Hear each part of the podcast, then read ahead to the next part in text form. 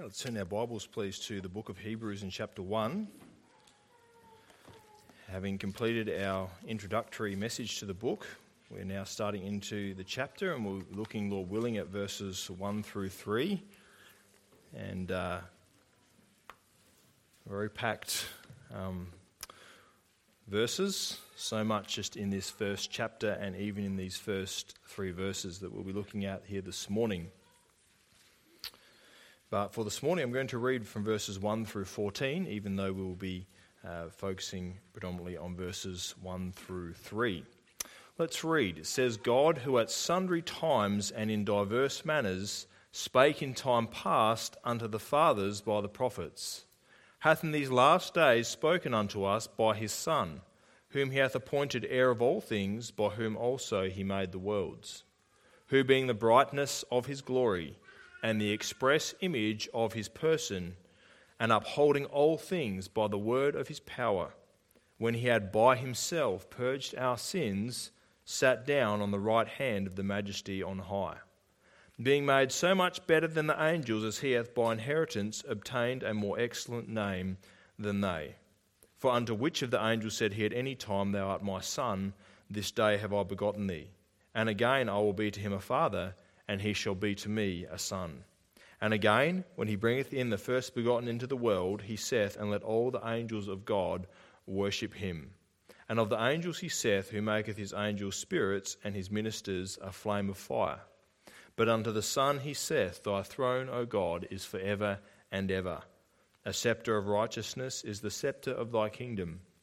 Thou hast loved righteousness and hated iniquity, therefore God, even thy God, hath anointed thee with the oil of gladness above thy fellows.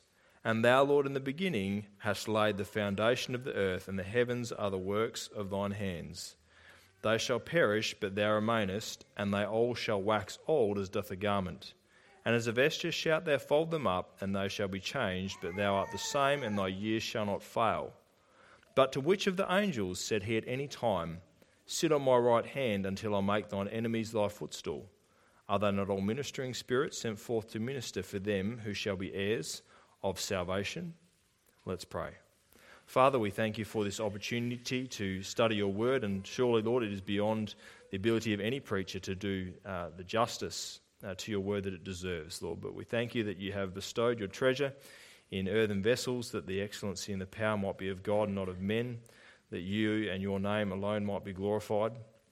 Um, Lord, for without you we can do nothing, and it's ultimately, Lord, that you who we lean upon and who we need, Father, for the delivery of the word and for the hearing of the word, and then also the ability, the grace, Lord, to obey and then to go through and to do it, Lord, to do what you've commanded. So, Father, we just pray for the much needed help of the Holy Spirit um, this morning, that our Lord and Saviour Jesus Christ would be honoured and glorified, that the Spirit of God would see fit to own this message and Father, that you would just simply use it in the hearts of your people as only you can do by your Holy Spirit. So we ask for your help, Lord, and we do give you thanks in the name of our Lord and Saviour Jesus Christ, for it's in his name we do ask these things. Amen. For people out there who do not believe in the deity of Christ, Hebrews 1 is a wonderful chapter to deal with that heresy and to uh, deal with the fact that Jesus Christ is truly indeed the Creator God, and we're going to see that as we go through here in this passage and, and even here in these verse, first three verses. But for a title for this morning's uh, sermon is The Son Superior to the Prophets, and as a theme for the book, Hebrews, the Lord Jesus Christ, the better way. And really, this is what uh, the, the writer here is ha- having to do is to show to the Jewish believers how that thing, everything is better in Christ. Okay, that we have a better sacrifice and that we have a high priest, and shows that how, that how Christ's sacrifice is better to the Old Testament ones and how they were only a shadow of what was to come, and deals with these things. But the Son superior to the prophets, and uh, I've drawn quite heavily on multiple uh, works here, and I'd like to give you some introductory uh, thoughts here uh, on these ver- on these first three verses from my father, Pastor Ian Western, and also from G. Campbell Morgan. Says, uh, Pastor Ian Western says, In these majestic words, we have set forth the matchless person and work of the Son of God. Where in all Scripture can we find such a wonderful description of him? With these words, we enter as through a portal into some great cathedral. in which the worshipper finds him in every glance and view. Here, the worshipper sees Christ, the incomparable, adorable Christ of God. He sees him in his supremacy over angels, messengers, prophets, and priests. He is the altogether lovely one whose face is seen in all the scriptures. In these opening words, we find the major theme of the book of Hebrews. The entire treatise finds its source and germ in these words. And G. Campbell Morgan writes In the opening paragraph, we have a sevenfold description of the Son. He is first, heir of all things. Secondly, through him, through whom he fashioned the ages. Thirdly, in him he is the effulgence of the divine glory. Fourthly, he is the very image of his substance, that is, of the essence of deity. Fifthly, he is spoken of as upholding all things by the word of his power, a reference to the maintenance of the moral order. Sixthly, he is revealed in redeeming activity, making purification of sins. Finally, his administrative position is declared. He sat down on the right hand of the majesty on high. So truly, a rich passage here we have before us. So, first of all, two main points. First of all, we're looking at the glory of his sonship, the glory of his sonship, and we see that the see the revelation of the Son of God, the revelation of the Son of God. And it says here, God who at sundry times and in diverse manners spake in time past unto the fathers by the prophets. So, speaking about time past here, and that God has spoken. And that is a great fact to the authenticity and the truth that there is a God, is the fact that God has spoken. I remember working with one guy who was a, an electrician, he was quite a grumpy electrician named Steve and uh, you know that you would call the optimist is someone who sees their glasses half full. I think Steve was the pessimist, you know, whose glass was half empty. You know, he's often grumpy about things and not a very uh, not not such a nice mood in the way he was. You know, there's a little bit of rain, and of course that gets mud in his boots, so just enough rain to be a pain. You know, and he was upset and. Or one day in this house, and I hear him yelling, you know, because he's trying to get these marks on the floor to transfer up to the ceiling for his downlights and you know all the fit, all the skirting and everything's on it. So what's up, Steve? What's up, mate? Come in, give him a hand and and everything. Anyway, one day I, I spoke to him and I, I, tried to sort of uh, broach the, the subject of the true the true things we need to know about in life and of course the gospel. But tried just in a, in a question to try to draw him out a bit. I just asked him. I said, "What do you think is the main purpose in life or the main idea in life?" Some, something along those lines. One day. And he said, Well, he said, Well, I reckon we're all, we're all just bacteria in some giant's gut. Now, question How do you actually know you are not bacteria in some giant's gut, which is in the gut of another giant, and another giant, another giant, another giant, another giant, you know, which is in the gut of something else? Well, quite simply because God has spoken. That's how you know spoken to us. We don't simply have a book of philosophy of life before us, cunningly devised fables, uh, stories and legends and myths by which we just simply try to find something to help us through life, but we have God's revelation in that He has spoken to us. And that is how we know that we are not such things or other. So we see the revelation here prior to the incarnation. God, who at sundry times in diverse manners spake in time past under the prophet, fathers by the prophets. And God has spoken to his creation.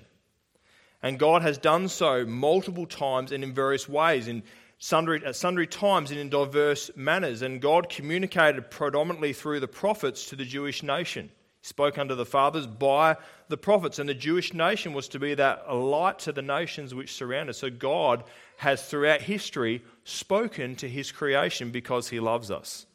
Wonderful thing, wonderful truth. And we see that God wants to communicate. God wants to communicate with his creation, and we shun that heresy which is known as deism. Heard of Adoniram Judson? He was once a deist. What's a deist? someone who believes that God created the world and then basically eh, is then indifferent to us. That there's no revelation, that God does not interact with us, and, and basically he leaves us, and, uh, and, then, and then basically from there uh, he has no longer any involvement with us, but not true. Question was once put to, to Richard Dawkins. You know, basically, if you were to meet God, what would you say to him? Okay, and blasphemous man that he is, he said uh, something like said, said us, Sir, why did you hide yourself so? Ridiculous, yeah? Ridiculous when, when all you can see around you and through the revelation of God that God exists. And yet, he says, oh, Why did you hide yourself so? Now, actually, remember in the Garden of Eden, who was hiding? Man was. Who was wanting to find man? And, you know, God obviously knowing where he was. Who was seeking for man and wants to deal with this issue and wants to have connection with his, with his creation and to speak to him? It was God, and it was man that is hiding. And it's Richard that's hiding.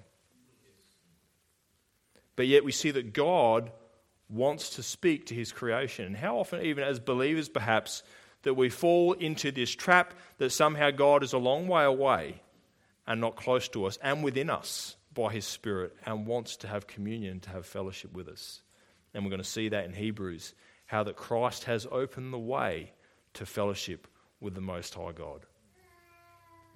We see the revelation not only uh, prior to the incarnation, but by the incarnation, here the, the superior aspect of the revelation, it says that God, who at sundry times in diverse manners spake in time past unto the fathers by the prophets, hath in these last days spoken unto us by his Son. And so, with the, the, the Jewish believers, perhaps they would look back to the prophets and there would be such admiration and such respect and uh, they would have for the Old Testament prophets and learning of them and learning from them from what they have written. And, uh, and although that is not to be diminished, here Christ is lifted up and placed above the Old Testament prophets and said, Hath in these last days spoken unto us by his Son. Or some would render it in, in Son, okay, without the, the his there. His is the ins, inserted, but by or in his Son. It is by the Son of God that he speaks, has spoken to us now in these last days. Some people think that God is unknowable. Remember that? Speaking to a farmer one time. Didn't, it wasn't, I don't think, that he didn't believe there was a God. He just said that he believed that God was unknowable. He said it more, more than once. You know, God is unknowable. But no, God does want to know his creation and has spoken us. He lived, that man lives in the dispensation, in the time period where God in particular has spoken by his Son. And John 17, 3 says, And this is life eternal, that they might know thee, the only true God, and Jesus Christ, whom thou hast sent. And, you know, and that is what eternal life is, is, is obviously it is receiving Christ as Lord and Savior, receiving forgiveness, but eternal life is to know God. It's to know Him. And uh, I remember one day speaking with a, a Jehovah's Witness, and this, uh, this is the point that I really pinned him on. I said, When did you come to know God? He tried to say, Well, you know, that's why you know, we study the Bible so we can know when did you know God? And I told him, I said, see, you have, and he said, oh, the first time I prayed a genuine prayer, I said, see, you have not known God. Because if you don't know Christ, the Lord Jesus Christ, as per the scriptures, you don't know God. And he got very angry. And you know, it's possible to know about God but not know Him.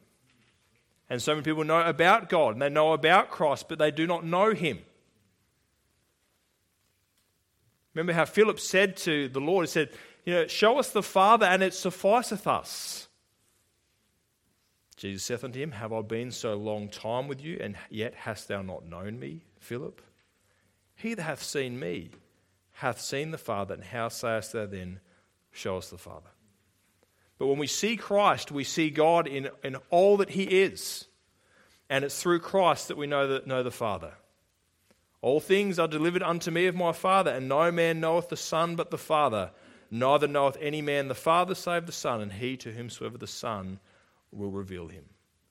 And you know, just what a God, just perhaps stop and just devotionally think of this of the God that we have who wants to know us and would come in a human form that he might know us and that he might draw us unto himself. Does that not impact you? Andrew Murray says, When man speaks, it is the revelation of himself to make known the otherwise hidden thoughts and dispositions of his heart. When God, who dwells in light that is inaccessible, speaks out of the heights of his glory, it is that he may reveal himself. He would have us know how he loves us and longs for us, how he wants to save and to bless, how he would have us draw nigh and live in fellowship with himself. And you know, what a terrible thing that, you know, to, I mean, what a wonderful thing to be saved, but not to avail ourselves of the avenue of fellowship to, to know God. and yet the God desires and wants to know his people. And here the challenge, he says again, another, another thing he says, he says, Surely they who have begun to know him will be ready to cast aside everything for the sake of hearing him. Surely they who have begun to know him will be ready to cast aside everything for the sake of hearing him. That's challenging, isn't it? And you know, our Lord Jesus was not merely a medium for truth, just as the prophets were. Okay, and that was a, a, a, obviously a great honor that those men would be able to be that medium for that truth. But you know, our Lord Jesus was not only the medium for the truth, but he in fact is the truth. He himself was the embodiment of it. John 1:14 says, "And the Word was made flesh and dwelt among us, and we beheld His glory, the glories of the only begotten of the Father, full of grace and truth." He was full of the truth, but He was the truth. John 14:6. Jesus saith unto him, "I am the way, the truth, and the life. No man cometh unto the Father but by me." And no religious leader in the world has ever been able to make that claim but Him, because the Lord Jesus Christ is the truth. And, you know, and it's the answer of every soul. You know, even in, you can be in a church which preaches Christ and still not know Christ. And yet He's the truth. And each person, young or old, must come to that place where they accept Christ as Lord and Saviour. John 1 9 says, That was the true light which lighteth every man that cometh into the world. And, you know, people say, well, What about people who've never ever heard? You know, you hear that question, don't you? What about people over, you know, in the, you know, in the jungles or in, you know, some remote place of Africa or whatever, and, the, and they haven't heard about Jesus. You know, what about those people? Because Christ is the light that lighteth every man. And you know, and, and I believe that God gives enough light to people that they can know the truth. And you know, there are times where people who, who they may be very remote and they may not know Christ, but when they desire to know what is true, that's what we have, what we call missions, and people actually go there and give them the gospel. God says, okay, here's someone who wants to know and sends the missionary there, and then there the word of God is preached, the gospel is preached, and people get saved. Others, not bothered. Our Lord said, And I, if I be lifted up from the earth, will draw all men unto me. No one's without excuse for not knowing Christ. No one has an excuse, excuse me, for not knowing Christ. And then for believers, can I just put this here as a challenge? Are you taking the time to listen to the voice of the Son speaking to you through His Word and by His Spirit? Are you walking with God in such a way that you might hear the voice of the Son in daily life? His comfort, His direction, and His conviction. Living a life of sin, continually disobeying God disobeying the Spirit of God, where every time the Spirit of God convicts you and the Spirit of God's voice becomes quiet, and then not even getting so much as much conviction as you ought to from the Spirit of God because you've become hardened, your conscience has become hardened, and the Spirit of God's been grieved in your life. And Murray says, when God speaks in His Son, He gives Him to us, not only for us and with us, but in us. He speaks the Son out of the depth of His heart into the depths of our heart. Men's words appeal to the mind or the will, the feelings or the passions. God speaks to that which is deeper than all, to the heart, that central depth within us, whence are the issues of life. Let us believe the mighty quickening power God's word will have. So important. You might listen to the word of God and allow the, the Spirit of God, the Son of God, to speak to you by the Spirit of God by using the word of God, whether it be in church or at home. Perhaps we can use this verse here that God, some words here of, of, of the Lord that He said in Luke 9:35. says, "And there came a voice out of the cloud saying, This is my beloved Son. Hear him."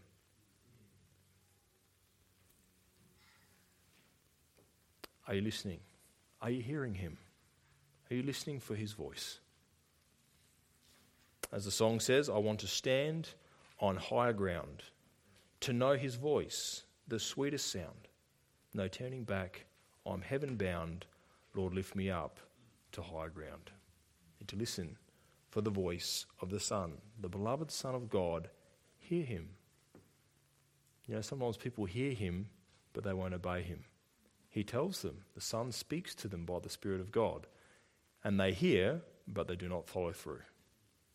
And no wonder the relationship between them and God is thwarted again and again because they hear but will not obey.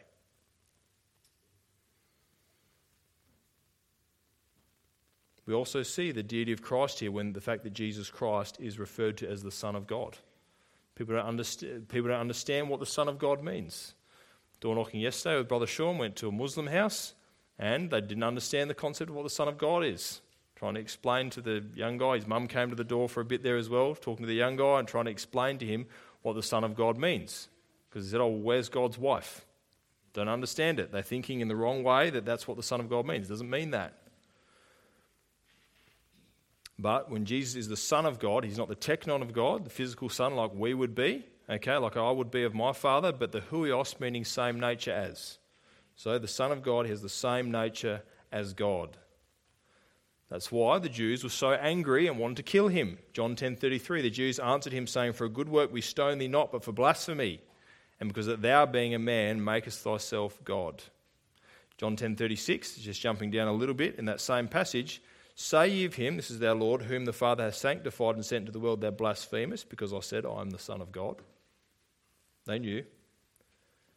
And then John 19:7, the Jews answered him, We have a law. This is when he's before Pilate. And by our law he ought to die because he made himself the Son of God. Okay, so Jesus Christ is the eternal Son of God, co equal, co eternal with the Father. James M. Flanigan says to deny the eternality of the relationship on the premise that that would require eternal inferiority. Okay, you got cults like the Jehovah's Witnesses are desperate to try and make Christ inferior to the Father. That would require eternal inferiority is to betray a gross ignorance or negligence of Hebrew thought and culture and ignorance too of the general presentation of sonship in the other New Testament books. Is not to be the Son of God is not inferiority. Next, we see the appointment of the Son of God. It says, Whom he hath appointed heir of all things. So the appointment there is that he is the heir. And we believers are, are, are, be, are, referred to as being heirs of God and joint heirs with Christ in Romans 8:17. And even the fact that our Lord is the heir of all things can be seen in the parable of the wicked husbandman. Mark 12, 6 to 7. Having yet therefore one son, his well beloved, he sent him, all, him also last unto them, saying, They will reverence my son. But those husbandmen said among themselves, This is the heir. Come, let us kill him, and the inheritance shall be ours. So, just as a father prepares things for his son to receive as his heir, okay, every illustration is limited, so Christ is appointed to receive that which his father prepares, which is namely all things. Which takes us to the scope of his appointment, all things. And uh, there are those who think that this world is in their hands, but all things are Christ's and he will rule and reign on the earth. People think that they are, are planning the, the direction that this world is going to go in and the way that they're going to uh, maneuver things and maneuver peoples and, and, you know, and laws and all these things, but all things are Christ and uh, he will rule and reign on the earth. We also see in verse 2 that he is the co creator, hath in these last days spoken unto us by his Son, whom he hath appointed heir of all things, by whom also he made the worlds. This is another point which proves again the deity of our Lord. We can couple this with Colossians 1 16 to 17. For by him were all things created that are in heaven and that are in earth, visible and invisible, whether they be thrones or dominions or principalities or powers, all things were created by him and for him, and he is before all things, and by him all things consist.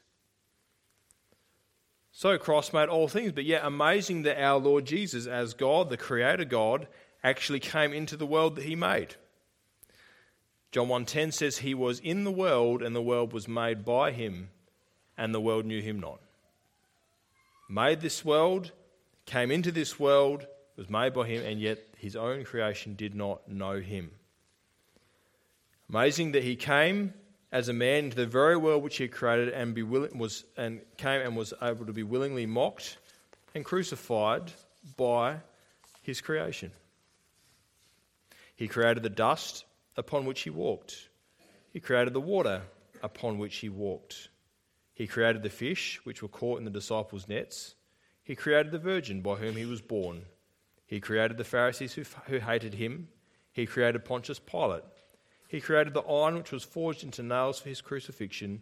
He created the timber from which his cross was formed. Made all things, and yet came that he might redeem us unto himself. God coming in human form to us. Andrew Murray says the place the Son had in the divine being was such that God's relation to all that was outside of himself was only through the Son. Of all that exists, the end and the beginning meet in him. And he is the middle too, upholding all things by the word of his power. Next, we see that Christ is the glory of God, verse 3, beginning of verse 3, who being the brightness of his glory. Love the way this beautiful way it's put here, who being the brightness of his glory. And again, Andrew Murray says, He is the outshining of God's glory and the express image of his substance. As we only know the sun by the light that shines from it, so is Christ the outshining the revelation of God's glory. Think about it, it was our Lord Jesus in Genesis 1 3 who said, Let there be light. And there was light. And how rightful it was that he could say, I am the light of the world. John 1:14 says and the word was made flesh and dwelt among us and we beheld his glory the glories of the only begotten of the father full of grace and truth. And then John 8:12 then spake Jesus again unto them saying I am the light of the world he that followeth me shall not walk in darkness but shall have the light of life. And so that was our Lord and, and is our Lord, the express image of, of God, the brightness of God's glory, and, uh, and he is, in, in essence, the very light of the world, the one who created the light, of the light, the actual light, and then is the light of this world. John 1 5 says, And the light shineth in darkness, and the darkness comprehended it not. The darkness did not lay hold of that light. And what a sad thing when people refuse to actually lay hold of that light, as it were, to receive salvation. They know it's there, but for some reason, well, because of sin, they leave it. And why stay in the darkness of sin when you can come to Christ, who is the light of the world, for forgiveness? And are you beholding the glory of Christ in the Scriptures as a believer? Are you looking into the Scriptures and beholding his glory. We see that he is the image of God. It says the express image of his person. And put in simple terms, to see Jesus Christ is to see God in human form. It is. The express image of, of, of uh, his person. So Jesus Christ is the very image of God. And what 1 Timothy 3.16 says, and without controversy, great is the mystery of godliness. God was manifest in the flesh, justified in the spirit, seen of angels, preached unto the Gentiles, believed on in the world, received up into glory. Being the very image of God, to see Christ is to see God. And John Phillips says, Moreover, Christ is the express image of God's person. The phrase express image refers to something engraved or impressed, as for instance, a coin or seal that bears line for line all the features of the instrument making it. The idea is that of a die impress. The lines of deity have been reproduced in Jesus' humanity. So, to find out what God is like, we need only look at Jesus. We can take the lines of Christ's personality and draw those lines on out into infinity and obtain a perfect concept of God. See Christ is to see God, the express image of his person. Colossians 2 9 says, For in him dwelleth all the fullness of the Godhead bodily. To see Christ is to see God in all his fullness.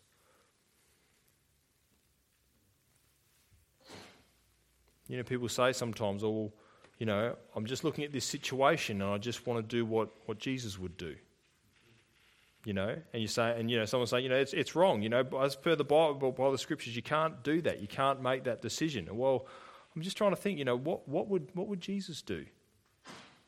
We'll look into the Word of God and see what Jesus, who is God, would do and does do. What did he say about that very issue? What did he, what did he do? what, what does his word say? The whole, whole book is Christ's word to us. What does he say about that issue? And they get a wrong concept of who Christ is. But look, if you want to see who Christ is, Christ is God. Look at what he says and what he does in the scriptures, and that will tell you.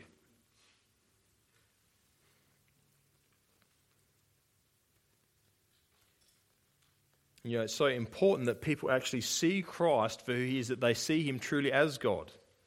There's one lady who came to this church once, made a profession of faith, baptized here in this church, and eventually went off into apostasy and uh, was even dealing with some sort of a spirit medium. And she contacted my dad and wanted to know her baptism date. And she said something like, You'd die if you knew why I wanted it. And dad gave it to her and asked her today, tell me, tell me why. She said, I've been seeing this medium and he wants to disconnect me from my past. And my dad asked her, um, I think, what, what was it basically? I forget the way he puts it, but basically, what was it that made you turn away or, or whatever? And uh, or I can't remember if he asked her a specific question about Christ, the person of Christ.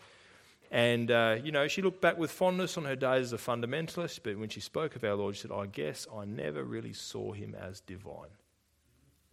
Never really saw him as God. It's a fatal error. You can't be saved unless you believe that Jesus Christ is the Son of God. He's the express image of God's person. And you must believe that. It's no, there's no safety in some figment of your imagination of someone called, called Jesus who is not Jesus, the Lord Jesus Christ, who is Lord of all. And so that is a vital thing that when someone comes to Christ, they come to the Lord Jesus Christ. He is not the Mormon Jesus, the brother of Satan.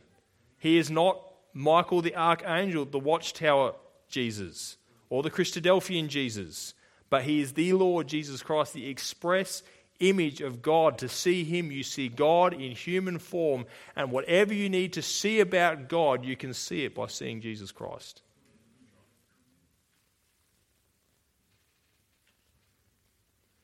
Have you seen Christ for who he is? The Almighty Jehovah God, the Almighty Lord Jesus Christ. Have you fallen in that reverence before God the Father in repentance over your sin and seen that the only way, the only way to God is through Jesus Christ, who is both God and man? And then, as a believer, are you seeking to behold Him? To behold Him for who He is, not as some figment of imagination, but beholding Him as for who He is in the light of this book. We also see his power as God.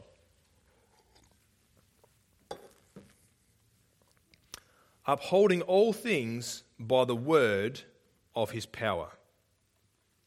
That's power. Upholding all things. Allow just allow that. You've heard heard it read, but think all things, upholding all things by the word of his power. How much can our word do sometimes? Not much. How many times do you tell your children over and over? Anyway, our word, not much, but how much the power of Christ's word that he spoke the entire worlds into existence and then holds them there, holds the planets, holds the earth. Every, every element of it makes it work. Albert Barnes says the phrase word of his power is a Hebraism and means his efficient command. There could not be a more distinct ascription of divinity to the Son of God than this. He upholds or sustains all things, that is the universe. It is not merely the earth, not only its rocks, mountains, seas, animals, and human beings, but it is the universe, all distant worlds. How can he do this who is not God? He does it by his word, his command. What a conception that one simple command should do all this. And by the way, a created angel holding the entire universe with one word, the word of his power? No, you have to be God.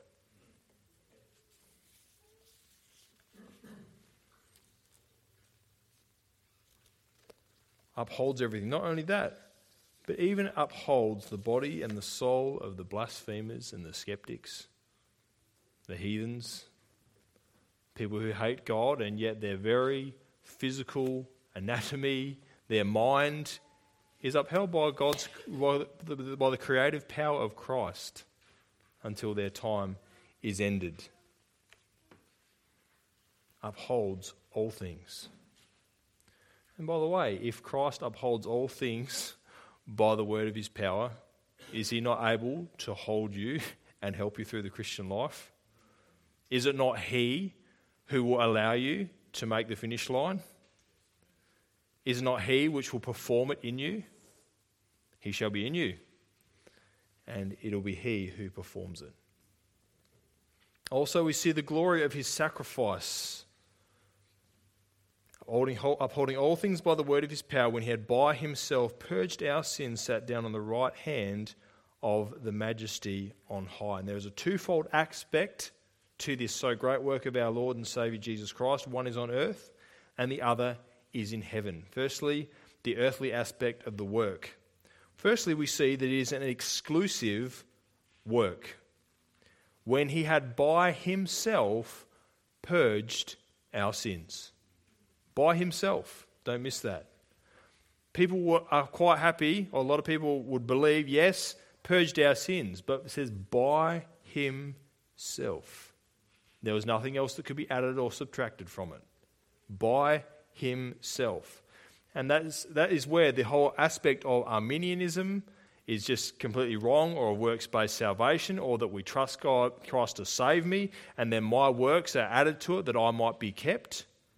You cannot add anything to it because the purging of our sins and the completion of it is all Christ. He said, It is finished. Done. The whole transaction was made, and when you receive salvation, there is nothing that can take it from you. It's all yours. An exclusive work. There's nothing that you can add to it, not by works, not by religion, not by anything, not by my, any of our most sincere efforts can we obtain it, nor keep it. It is a free gift. Also, it is an entire work, purged our sins. Andrew Murray puts something very good here, and perhaps also very good in our, in our day and age of a lot of easy believism. He says, Let us learn at the very outset that what God has to speak to us in Christ begins here sin must be cleansed away. This is the root thought of redemption. As long as we seek salvation chiefly from the desire of personal safety, or approach the study of Christ's person and work as the revelation of what is true and beautiful and good, we cannot enter fully into its power. It is the cleansing of sin God insists on in the desire so intense that he gave his son to die for it. It is the intense desire after the cleansing of sins that all the way through the Christian life the spiritual capacity to approach and enter into the salvation of Christ will be found. It lies at the root of all, it is the secret of Christian perfection. And in entire work, sin had to be purged. Without the shedding of blood, there is no remission of sins. Some people don't like the idea of there being blood, but it was blood had to be shed for our sin, to, that we might be cleansed and might be forgiven. But notice how it has to be dealt with. For salvation to be, to be effectual, it has to be dealt with. People can't understand, so why, why does Christ have to die? Or why couldn't God just give forgiveness? And you know, why can't God just forgive people for what they've done and be merciful? Because God is both merciful and He is a God of justice as well. And if you try to, to say, well, God, you just be merciful and loving, then God then thwarts his justice and is allowing criminals into heaven. If God gives justice without mercy, everyone's going to hell. There's no way out. And so this is how both are reconciled in Christ is that the love of God and the justice of God is dealt with at that point in time in and through our Lord Jesus Christ.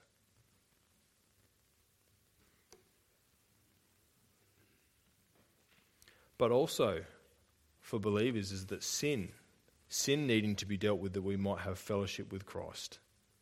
Sin makes a barrier to fellowship, doesn't it? When we walk away from Christ, when we go our own way, and when we harbour secret sins or harbour besetting sins and don't deal with them, and it thwarts our fellowship. Now, it doesn't have to. I don't want you to think today that if you are in that, in that case, that you are not able to go into the holiest of all because you can. But the cleansing of sin and of dealing with that before God, of entering boldly into the holiest, into the presence of God by the blood of Jesus, and asking for his cleansing, that he might cleanse you with true repentance and forsaking of that sin, that you then might have fellowship with him. So, very important. Live in a day where basically people want to push the whole matter of sin aside, that somehow it doesn't matter really what I do, so long as I love Jesus. You hear that? Sort of thing? Or, you know, well, we do all these things, but God knows our heart. As though sort of, you know, God knows our God knows that I love him, and so basically it doesn't really matter what I was doing on the weekend or through the week or what I've been thinking, doing, watching, or whatever, because God knows that I love him. Try it in the real world.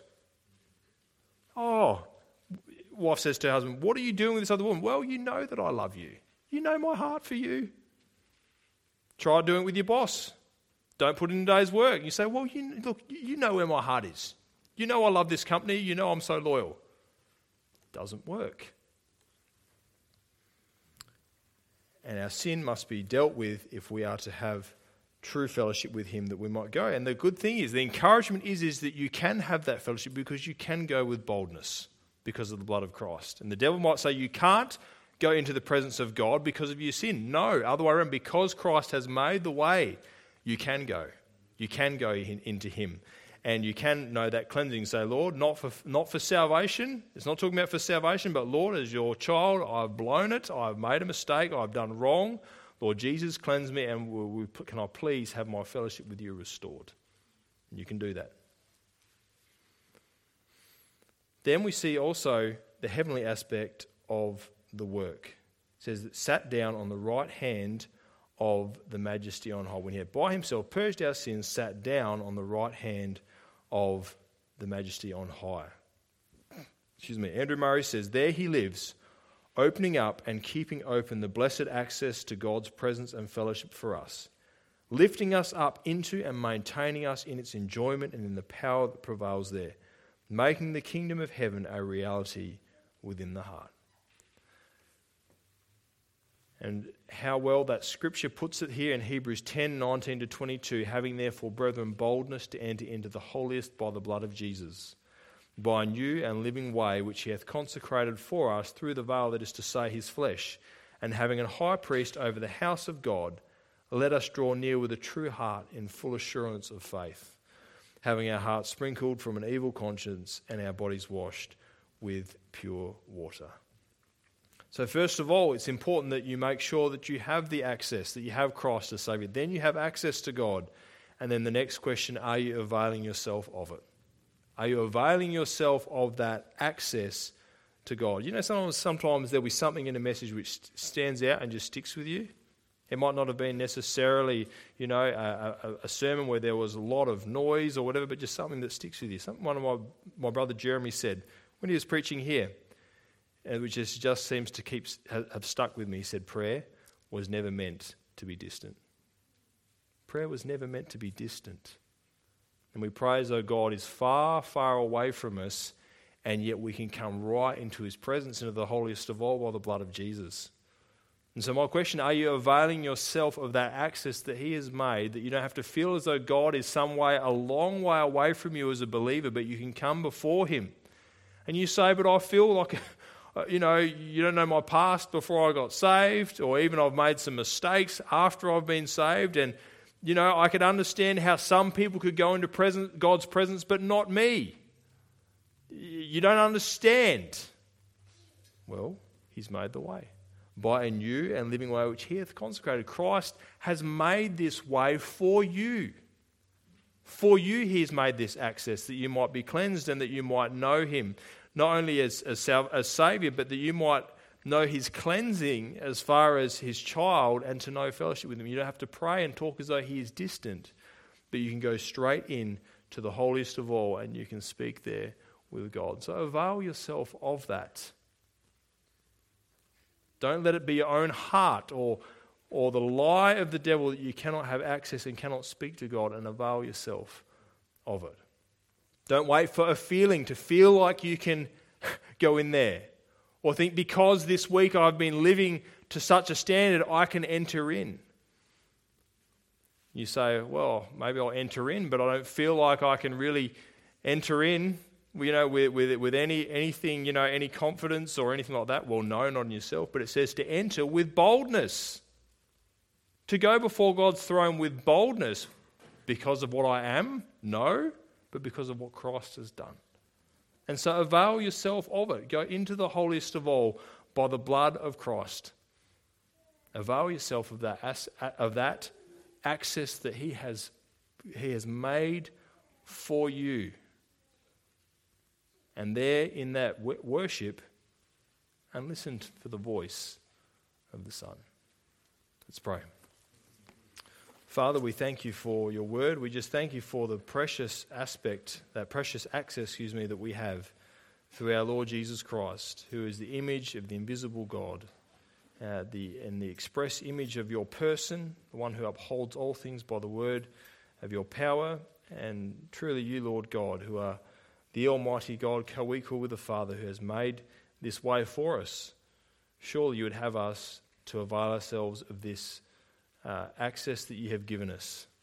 That it is not for some so called elite believers, but is for every believer to come with boldness to the throne of grace. So we thank you for that, Lord, that you haven't, um, as it were, made a two tier or a multi tiered uh, system where some believers are shut out and only special ones can come in, but just like salvation is open to all, uh, fellowship with you is open to all of us, Lord. And so help us not to be so foolish as to neglect it, but to come by faith and to enjoy it, we do pray in Jesus' name. Amen.